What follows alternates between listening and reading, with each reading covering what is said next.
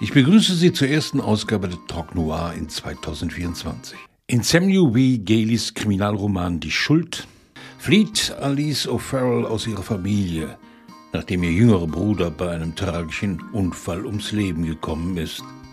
Sie hat auf ihn aufpassen sollen. Von nun an lebt sie auf der Straße in Motels, verdient ihr Geld hinter einer Bar in einem Striplokal und ertränkt ihre Schuld im Alkohol. Eines Morgens wacht sie neben ihrem toten Chef und einem Seesack mit fast 100.000 Dollar und Drogen auf. Wie schlimm ist der Kater? Flatternd öffneten sich Alice Lieder ein Spalt. Dann schlossen sie sich mit einem Flattern wieder. Und sie wartete. Sie wartete darauf, die Schwere ihres Katers bestimmen zu können. So startete sie mittlerweile in den Tag. Jeden Morgen mit derselben Frage. Wie schlimm waren die Nachwirkungen der durchzechten Nacht? Sie fragte sich nicht, was sie an dem Tag tun musste, oder was sie frühstücken, oder welche Besorgungen sie machen sollte. Nein, nichts dergleichen. Es war immer dasselbe. Erinnerungsfetzen an die letzte Nacht trieben in einem diffusen Nebel durch ihren Kopf.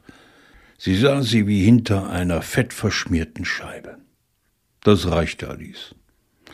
Sie hatte es nicht eilig damit, sich zu erinnern. Noch nicht.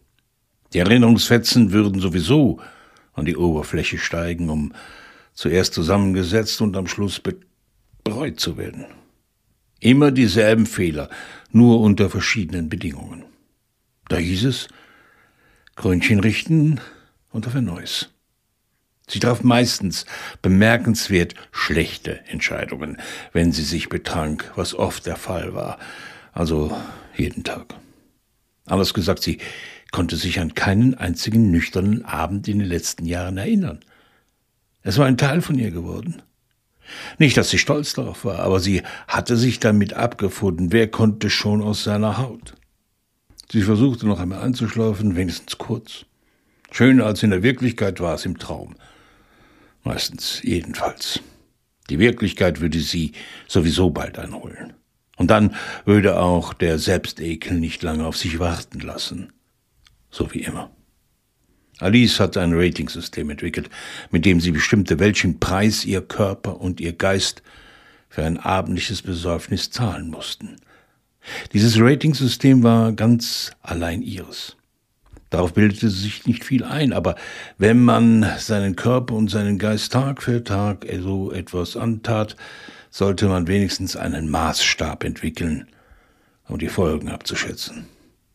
Sie stellte sich vor, wie andere Menschen aufwachten und über den vor ihnen liegenden Tag nachdachten, der mit langweiligen Entscheidungen auf sie wartete, was sie zur Arbeit anziehen und ob sie die Garage aufräumen sollten, welche Rechnungen sie bezahlen mussten, solche Dinge.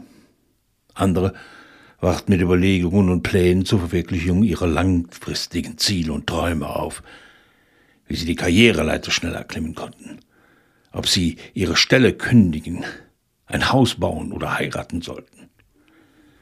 Jeder andere machten sich Gedanken um ihre Kinder. Machten sie bei der Erziehung alles richtig?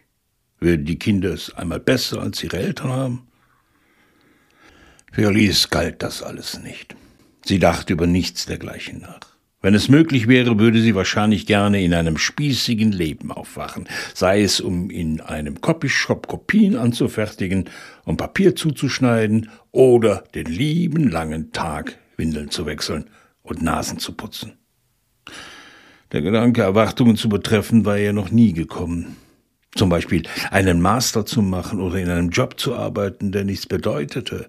Idioten Kaffee einzuschenken oder Idioten Tequila einzuschenken. Nein. Alice erster Gedanke jeden Tag konzentrierte sich ausschließlich auf die Frage, wie schlimm ihr Kater war. Das war ihre Wirklichkeit. Das war ihr Geisteszustand. Und wie es aussah, würde sich das auch nicht so bald ändern. In die Schuld begegnen wir nicht nur dem Verbrechen.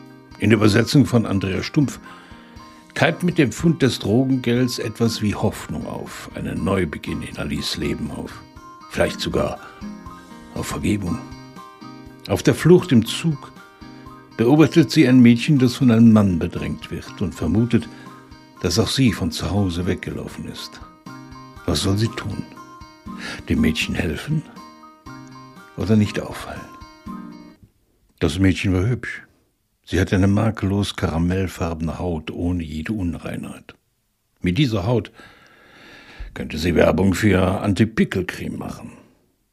Die großen blauen Augen, fast zu groß für ihr Gesicht, ließen sie wie ein Manga-Mädchen aussehen und verliehen ihr etwas ganz und gar Argloses.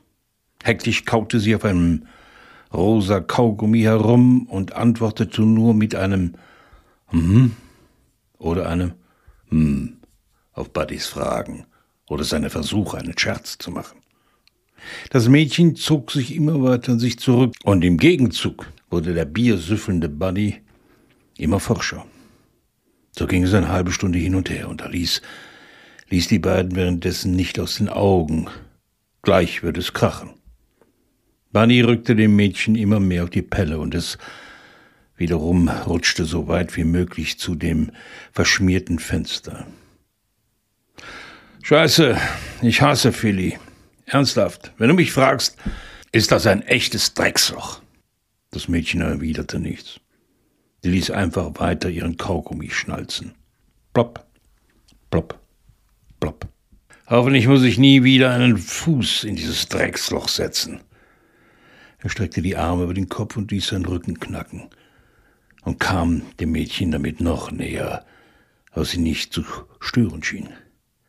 Ich bin in Philly geboren und aufgewachsen, hab meine Zeit dort abgesessen. Aber jetzt reicht's. Und du? Das Mädchen nickte. Das war zwar keine Antwort, aber mehr kam nicht.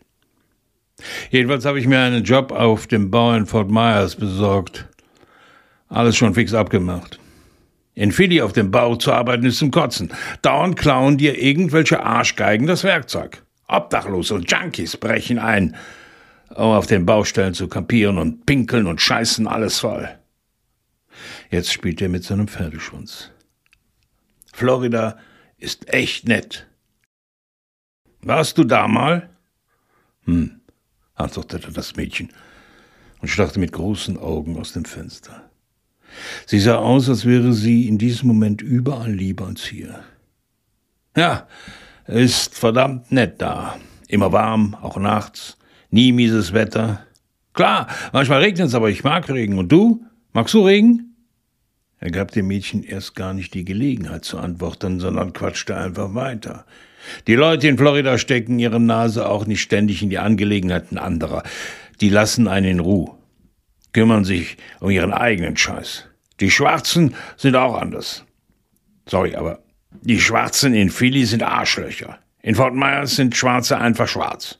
Führen sich nicht auf, als würde die Welt ihnen Wunder was schulden. Hm, hm, sagte das Mädchen. Was bist du eigentlich? Du siehst aus, als wärst du halb halb. Stimmt das? Halb schwarz, halb weiß? Hm, sagte das Mädchen. Ja, das ist schlau, das Beste aus beiden Welten, was? Kannst dir nach Lust und Laune aussuchen, schwarz oder weiß. Scheiße, deine Mama ist bestimmt total hübsch. Diesmal nickte das Mädchen nur. Ja, kann ich mir vorstellen. Der Mann trank einen Schluck Bier, spielte weiter mit seinem Pferdeschwanz, strich darüber, als wäre ein Haustier. Willst du ein Bier? Er hielt ihr eine der Dosen hin. Das Mädchen schüttelte den Kopf. Wie? Trinkst du keinen Alkohol oder was? Das Mädchen sah sich um. Sie wirkte zu verängstigt, um aufzustehen und wegzugehen, aber auch zu verängstigt, um zu bleiben. Ihre großen blauen Augen fingen an zu glänzen. Gleich würde sie in Tränen ausbrechen. Kurz sah sie mit einem verzweifelten Ausdruck im Gesicht zu Alice. Dann blickte sie schnell wieder weg.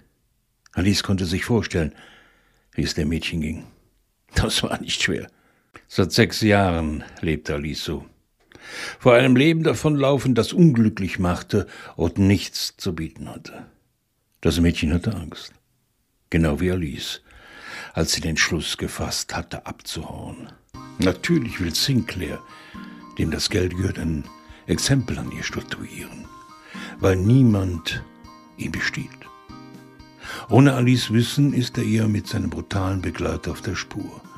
Und schnell ist klar, dass es nicht so einfach ist, Erlösung zu erlangen. Alice wird einen Preis dafür zahlen müssen.